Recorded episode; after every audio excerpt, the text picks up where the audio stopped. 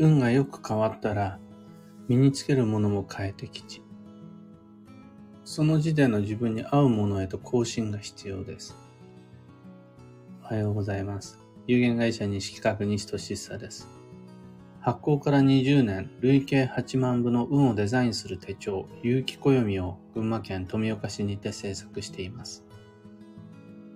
有機暦の発売は毎年9月9日。現在はお得な先行予約限定セットのご注文を受付中です。で、このラジオ、聞く暦では毎朝10分の暦レッスンをお届けしています。今朝は、成長とともに求められる衣服や持ち物の更新というテーマでお話を。お財布とか、衣服、アクセサリー、カバン、靴など体に直接身につけるものは自分の成長の段階に合わせて少しずつアップグレードしてきちです。それは体のサイズであるとか価値観の成長などもあるんですが、今回ご提案したいのは運に関してです。自分の運が良くなっていったらそれに合わせて身につけるアクセサリーも変わっていくべきだし、自分の運勢がよく変わったならば、それに合わせてお財布や靴、カバンなども見直した方が良いというお話です。サイズが好みが変わらないからと、そのまんま使い続けているのでは運が乱れてしまう恐れさえあります。そこに深い思い入れとか、ずっと長く使ってきた大切な歴史とか、あと強い愛着、そういったものがある場合は、全然その、これから先も長く大切につく使い続ける、身につけ続けるのは一切全く問題なしです。その、経年変化であるとか長年の愛着って、それ自体が付加価値になって運に合わせてくれるんで、それは問題なしです。ただ一方で、そこまで強い愛着や物との長い歴史があるわけでもないのになぜか今も着続けている。身につけ続けている。使い続けている。そういうものがあったとしたならば、一回見直した方が良いです。どうして今もそのお財布使ってる？どうして今もそのスマホケースなの？って問われたとき、特に愛着もなく、特に、えー、不便がないからっていう理由だけで使い続けてると、その、運の方が沈んでいってしまう。運が上手に上がっていかないというのがあります。逆に言ったら、なんでそれまだ使ってるのって言われた時に、いや、これこれこういう理由で、こうだから、良くて自分に合ってるから今ももう10年同じ財布使っています。もう2年ずっと同じスマホケースのままです。っていうのを、理由がある場合全然ありになります。そう考えると、例えば、靴はそんなに、もうそもそも消耗品の部類でもあるので、靴はそんなに気にならないんですが、家で履いてるスリッパをボロボロのままにしておくとかいう方は結構多い。あとさっき例に挙げたスマホケースも、割と使用頻度が高いものにもかかわらず、いつまでそれ使ってんのっていうやつ見かけることあるんですよね。まあ、要はスマホが守れればいいっていうところだと思うんですが、それ今のあなたの状態を表してないそのスマホケースみたいなやつは気をつけた方がいいです。常に新品にしろという意味ではないです。ただ、今の自分の年齢や立場や収入に合ったスマホケースですかっていうお話です。同じことはもうアクセサリーにも言えますし、そんな、いろいろなもうセンセンスかもしれないし、メガネかもしれないし、そういうものにも言えます。サイズが合わなくなったものに関しては、新しくみんな買い替えるじゃないですか。そういうフィジカルなもの、ことはできてるんですよね。あと、さすがに穴が開いたお財布は使い続けない。不都合不具合に対しては対処はできている。でも、自分の今の運に合わせて身につけるものの更新ができているかっていうと、その点に関しては少し意識が足りない場合もあると思うんです。毎日身につけるという点においては、お客様用じゃない普段使いの自分の食器もそうだと思います。毎日のマグカップ、毎日の湯飲み、毎日のお茶碗、毎日のお箸。これらもどうしても道具だから使えればいいという観点で使い続けてしまうと、ボロボロの先のお箸とか、もう特に愛着もない、ただ慣れてるだけのお茶碗とかを使っちゃってることがあります。その一回一回の運の乱れは大したことないんですが、毎日毎日ずっと触っている、それを口に入れてる、そこに口をつけてるっていうことになると、そういう期間が1ヶ月、1年、5年、10年って長引くほどにそのトータルでの運の悪影響はやはり大きいです。そうすると定期的にこのお箸、今の自分にぴったり、このお茶碗お気に入り、ようやくこういうお茶碗が使えられ、使える年齢になった、みたいな感じで更新していくのがおすすめです。これ別の言い方をすると、自分の運を上げていくには、今の自分にあった、あの、上がっていることが前提なので、すべてアップグレードさせていくのが理想なんですが、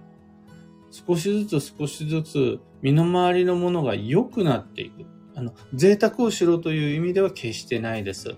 あとは強引に常に毎年のようにいいお財布に買い替えなさいっていう話でも決してないんです。ただ、今の自分に合わせて良くしていく、身につけるものを良くしていくというのは、自分の運を下げないために、乱さないために必要な厄除けにもなっていきます。もちろんそこで重要になってくるのが、やっぱり自分が好きだと思えるもの、お気に入りと思えるもの、あと、その時代に合わせたテクノロジーがちゃんと生きてるものがいいと思うんです。今は機能も素材もどんどん発達していってるし、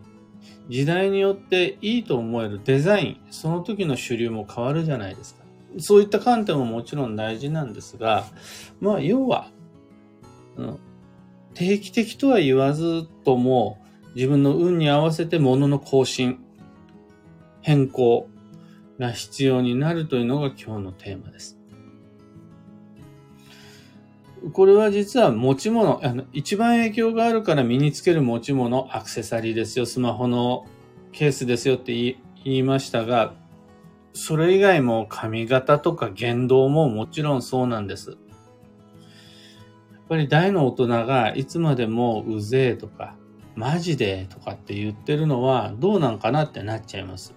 自分の運に合わせていかないと、どんどん自分の今使っている言葉に合った運になっちゃいますよっていう話です。これが、えっと、特定の目的があって、じゃあ何かしらのブランディングのもとに私はずっと同じ髪型、同じ服装してるんですということであれば、それ全然問題ないんです。でもそういった特定の理由、どうしてって聞かれた時に、こうだからという理由がないのにずっと同じであるというのは残念ながら今日です。なぜなら、運が変わっているのに、自分の身につけるもの、言動、住まい、レイアウトが変わってないからっていう意味合いです。念のため繰り返し確認しておきますが、深い思い入れのあるお財布とか、自分との大切な歴史があるアクセサリーとか、もうこの服は本当に好きで、本当に昔から大切にしてるんですっていう愛着、そういうのが宿る愛用品に関しては、これからも長く大切に使い続けるので問題ないです。でも、そういう意味で使い続けているんですか？そのボロボロのスマートフォンケース。本当にそれ思い入れがあって、昨日と昨日に引き続きそれ身につけてるんですか？ピアス。問われた時にそうでもないんであるならば、今の自分に合わせた更新を意識してまいりましょう。今朝のお話はそんなところです。二つ告知にお付き合いください。一つ目が、有機暦先行予約限定セットのご予約期限に関して、2023年8月の8日までとなりました。だから、あと10日ですね。ラジオを聞いてくださっている皆さんは、もうすでにご購入済みと思うんですが、その周りのご家族とかご友人とかで興味があるよという方見かけたら、ぜひ先行予約の機会を紹介してあげてください。そのご注文先は放送内容欄のリンクに貼り付けておきます。またそれ以外にも、有機暦2024で検索していただければ、きっと先行予約限定セットのご購入窓口にたどり着けます。9月9日が発売日で、それ以降も、それはもう売るほど制作するので、9月9日以降、10月になっても、11月、12月、1月になっても、暦の購入は可能です。が、まあ、圧倒的にお得なので、値段もそうですし、送料も全国、海外発送の場合は送料プラスでご請求するんですが、海外発送じゃない場合は、離島であったとしても日本国内全部送料無料なんで、無料というか弊社で負担でお届けするので、その、ご購入店舗この往復の道のりとか考えても、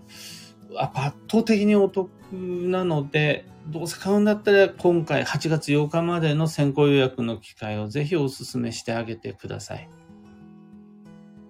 次に、いろんな街での暦のお話会に関して、今後のお話会のスケジュールは9月20大阪、こちら満席とのことです。10月17松本、こちらは土曜明け8月に入ってからの告知となります。10月の29日日曜日吉祥寺、10月31火曜日大宮。と続くんですが、いずれも2ヶ月前からのお知らせ、詳細お知らせとなりますので、お待ちの方はもう少しだけ楽しみにしていてください。こちらのお話し会の詳細に関しても、リンク放送内容欄に貼り付けておきます。あと、業務連絡が一つ。運をデザインする暦ラボのメンバーの皆様、宝くじミッション、実行完了済みでしょうか ?8 月の8日までサマージャンボを販売しているので、その前にミッションぜひ。いつが宝くじ購入する吉日かは、ラボ用の Google カレンダーに入力しておいたので、そちらご確認ください。さて、今日という一日は2023年7月29日土曜日、超急速の7月、夏の土曜、残り10日です。超急速の7月も夏の土曜も残り10日となります。で、残りが10日になったというところで土曜はですね、今日で半分終了。で、明日からもう半分となります。だから今日明日が折り返し地点ですね。そうすると、中だるみが起こりやすい、気を抜きやすいので、今日はちょっと注意です、過ごし方。人とのコミュニケーションも、車の運転も、お買い物も、慎重に行きましょう。ここでの慎重にの定義は速度を落とすことです。特に急発進と急急停止は、まんま同様の荒波の悪影響を受けちゃうんで、そこは特にゆっくりと緩やかにがおすすめです。今日の幸運のレシピはネクタリン、旬のフルーツが基地です。フレッシュな、どちらかといえば甘さより酸っぱさ。その甘酸っぱさが土曜の厄除けとなります。それが木国度って言って、土器の悪影響を濃くする、なくすのに役立つのが甘酸っぱさです。フレッシュな甘酸っぱさ、1です。最後に今日のキーワードは主張、本音を明言する。その心は大切なことを伝えれば別の立場や別の価値観の相手からいやそれ違うよ。いや私はそれ無理って反発否定をされることも当然あります。ただそこでの衝突はお互いが隠さずに自分の持ってる本音を伝えられたという証です。本音を隠せば誰とも衝突しないで済むし、衝突してこない相手は何かしらの本音を隠していると考えられます。だから、土曜が気になって、ちょっと人と揉めてしまった時に、ああって思っちゃう人もいるかもしれない。でも、今日のその衝突って、争いというよりは、お互いの自己表現の成果だと思います。だから、ぶつかった相手を敵だって認定しないで、同じように本音を伝えられる、伝えられた者同士である。どちらも本気であると受け止める方が誤解がない、正解に近いと思います。以上、迷った時の目安としてご参考までに。それでは今日もできることをできるだけ、西企画西俊久でした。いってらっしゃい。ひでみんさん、おはようございます。小川智美さん、おはようございます。くれなさん、おはようございます。ゆうさん、おはようございます。なんとなく、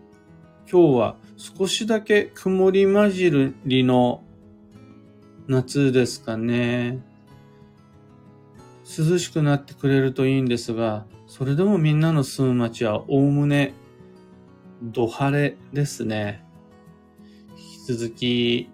夏無理なく過ごしましょう。で、暦だけを見て考えると、この暑さってそんなに怖くなくて、どんなに暑くなろうが体力元気満々だったら乗り越えられる。一方で、ちょっと暑くなっただけだったとしても、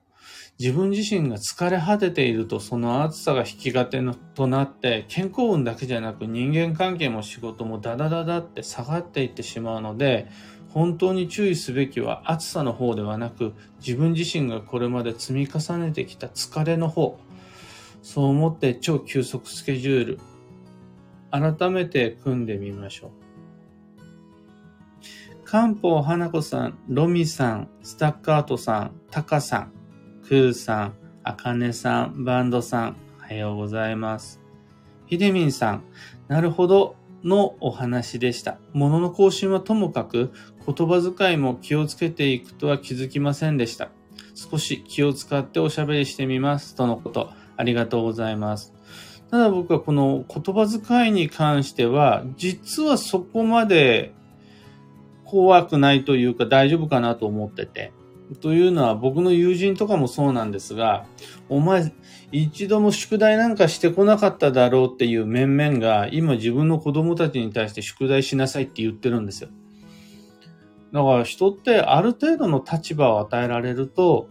それは自然と身だしなみも言葉も髪型ももう変わってくるよな。これそんなに気にしてないんですが、今日何度も何度もついのしつこく例に挙げてしまったスマホケースとか、あとはアクセサリー、それとお財布、メガネなんかはもう長年自分に合ってるから、もう他にいいものがあるっていう自分に合うものがもうあるんだっていうことをもう探すのサボっちゃって、合ってるからこれでとりあえずいいわ。昨日までもそうだったから今日もそれでいいわっていうだけの特に思い入れもないものを使い続けちゃってるというケースが少なくないんですよね。靴箱を開けた時にそこに入っている靴で全て一つ一つときめくものなのか。クローゼット開けた時にこの服着たらテンション上がる。この服着たら癒されるっていうものにのみ囲まれてるのかっていうとそうでもないのが現実だと思うんです。これは僕の話でもあります。で、その時に、お箸を変えてみる、マグカップ変えてみる、アクセサリーを変えてみる。それでアップグレードされるし、運が最適化、更新、アップデートされてくんですよね。そうすると、基地方位もいいですし、基地時期もいいですが、今の自分に合ったものの更新ってできると、結構即効性もある開運方法になるのでおすすめです。というわけで今日もマイペースに運をデザインして参りましょう。僕も行って参ります。